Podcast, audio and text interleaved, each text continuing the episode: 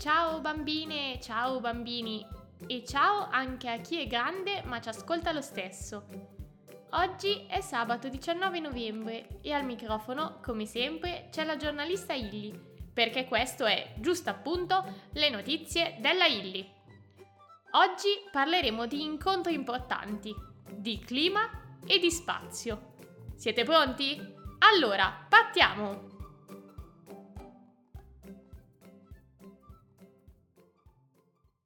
Il clima della Terra a COP27. Ieri a Sharm el Sheikh in Egitto è finita la COP. Si tratta di un grande incontro in cui si riuniscono tutti i rappresentanti dei paesi del mondo per parlare del clima della Terra.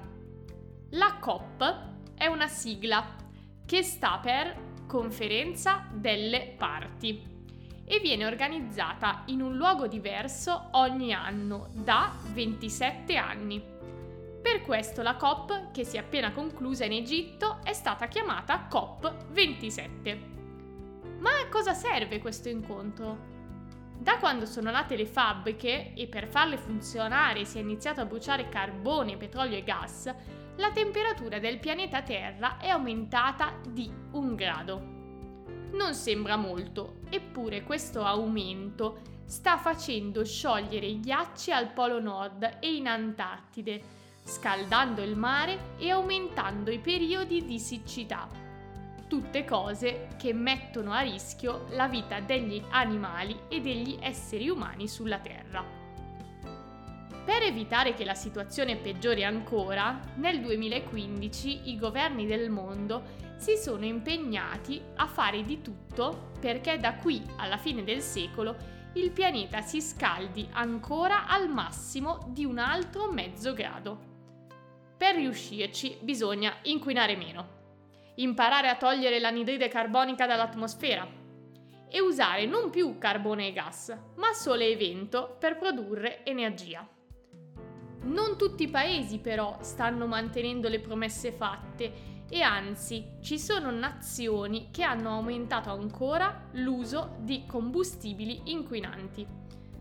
Alla COP27 è venuto fuori che su 200 paesi quelli che si stanno impegnando sul serio sono appena 33, un po' pochi.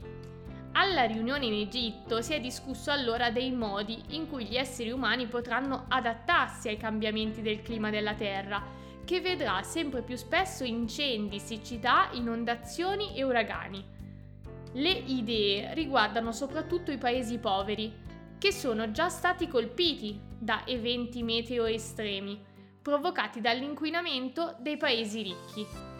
Per questo, seguendo il principio del chi rompe paga, i paesi ricchi dovrebbero dare dei soldi ai paesi poveri per aiutarli a sistemare i danni fatti dal cambio del clima. Non tutti però sono d'accordo e per questo, anche se la COP è ufficialmente finita, i paesi in queste ore stanno ancora discutendo sull'argomento per prendere una decisione.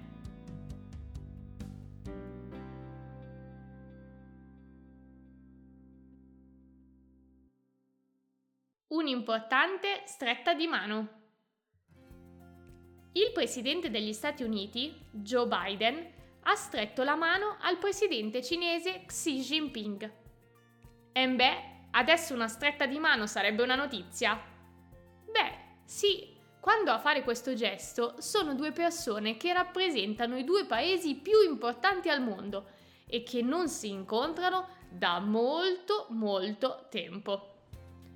Gli Stati Uniti e la Cina infatti non vanno tanto d'accordo negli ultimi anni la Cina è diventata un paese sempre più potente, il che non piace certo agli americani, che finora sono sempre stati i primi della classe. Inoltre, tra i due c'è la questione di Taiwan, un'isola che sta proprio nel mare davanti alla Cina. Taiwan è un paese autonomo, ma la Cina vorrebbe prenderne il controllo e inserirla tra i propri confini. Gli Stati Uniti non sono affatto d'accordo e hanno minacciato la Cina di intervenire con il proprio esercito se mai si azzardasse a conquistare Taiwan. Per tutti questi motivi, Cina e Stati Uniti si parlano poco e litigano spesso. Lunedì, invece, Biden e Xi Jinping si sono incontrati a Bali, in Indonesia, dove erano convocati i capi dei paesi più ricchi del mondo. Hanno parlato per tre ore e alla fine hanno deciso di ricominciare a incontrarsi e di collaborare almeno su alcune questioni. Per esempio, sulla guerra, che secondo entrambi dovrebbe fermarsi, oppure sul clima, che non è un problema di un solo paese, ma di tutti gli abitanti del mondo.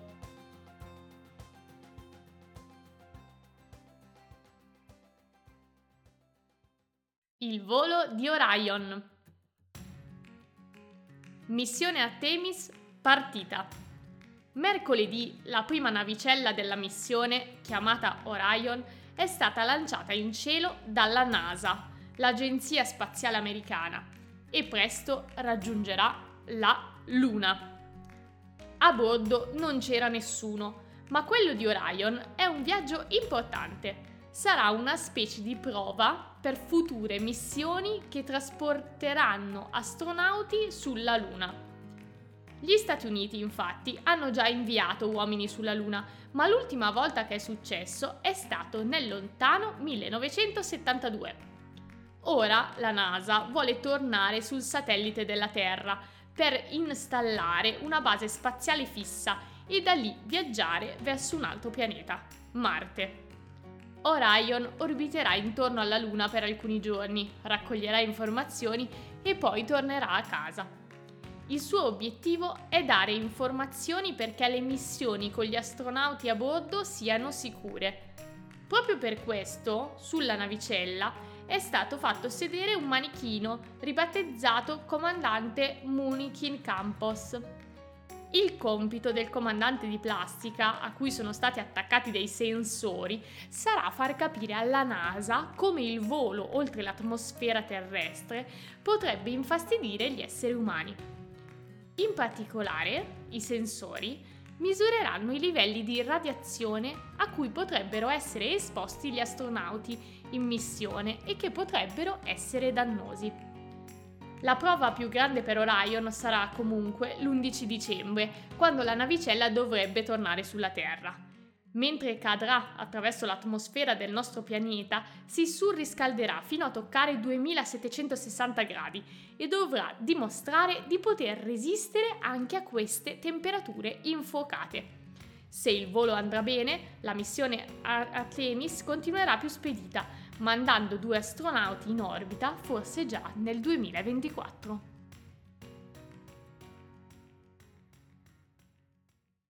Otto miliardi di teste.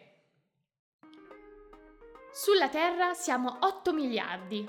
Il traguardo è stato raggiunto in questi giorni secondo gli esperti delle Nazioni Unite, che hanno fatto i calcoli e poi spiegato che la maggior parte degli abitanti del pianeta vive in Cina o in India. 8 miliardi è un numero davvero grande, soprattutto se pensiamo che fino al 1800, per millenni, il genere umano non aveva mai toccato il miliardo. Anche dopo questa data ci è voluto un po' per aumentare. Nel 1970 eravamo 4 miliardi. Oggi, soltanto 50 anni dopo, siamo raddoppiati e pensate, siamo passati da 7 a 8 miliardi in appena 12 anni. Com'è possibile tutto ciò? Beh, prima del 1800 le persone che nascevano e quelle che morivano erano più o meno lo stesso numero. Da quella data invece, grazie ai progressi della medicina e alle condizioni di vita migliori, la gente ha iniziato a vivere più a lungo e così i neonati hanno velocemente riempito il mondo. Oggi le cose sono cambiate di nuovo le donne fanno meno figli di un tempo e perciò nei prossimi anni la popolazione mondiale aumenterà, ma molto più lentamente di come ha fatto finora. Smetterà di crescere tra il 2080 e il 2100 e in quella data il continente più popolato sarà l'Africa.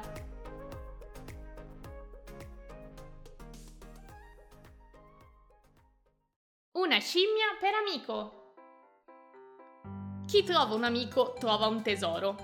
Il proverbio vale per tutti, ma è particolarmente vero per le scimmie. secondo uno studio appena pubblicato dall'Università di Oxford. Gli scienziati hanno seguito 38 macachi sulla cosiddetta isola delle scimmie al largo di Porto Rico e hanno scoperto che le scimmie che giocavano con altri animali erano quelle più sane del gruppo, perché meno colpite dallo stress. Gli esperti stanno ancora studiando tutti i vantaggi di avere degli amici per le scimmie, ma cercheranno anche di capire se la stessa cosa funziona per gli esseri umani.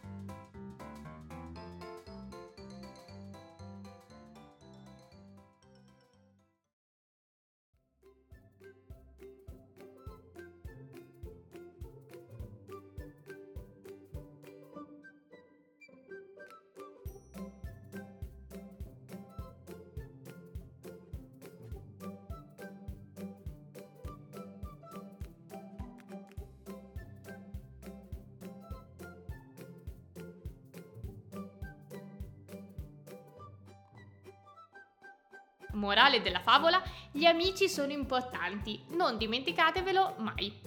Con questo suggerimento abbiamo finito la nostra puntata. Mi raccomando, se l'episodio vi è piaciuto, mandatelo anche ad altri bambini e seguite le notizie della Lilly su Spotify, Apple Podcast, Instagram e Facebook. Io vi aspetto sabato prossimo. Non mancate. Ciao a tutti!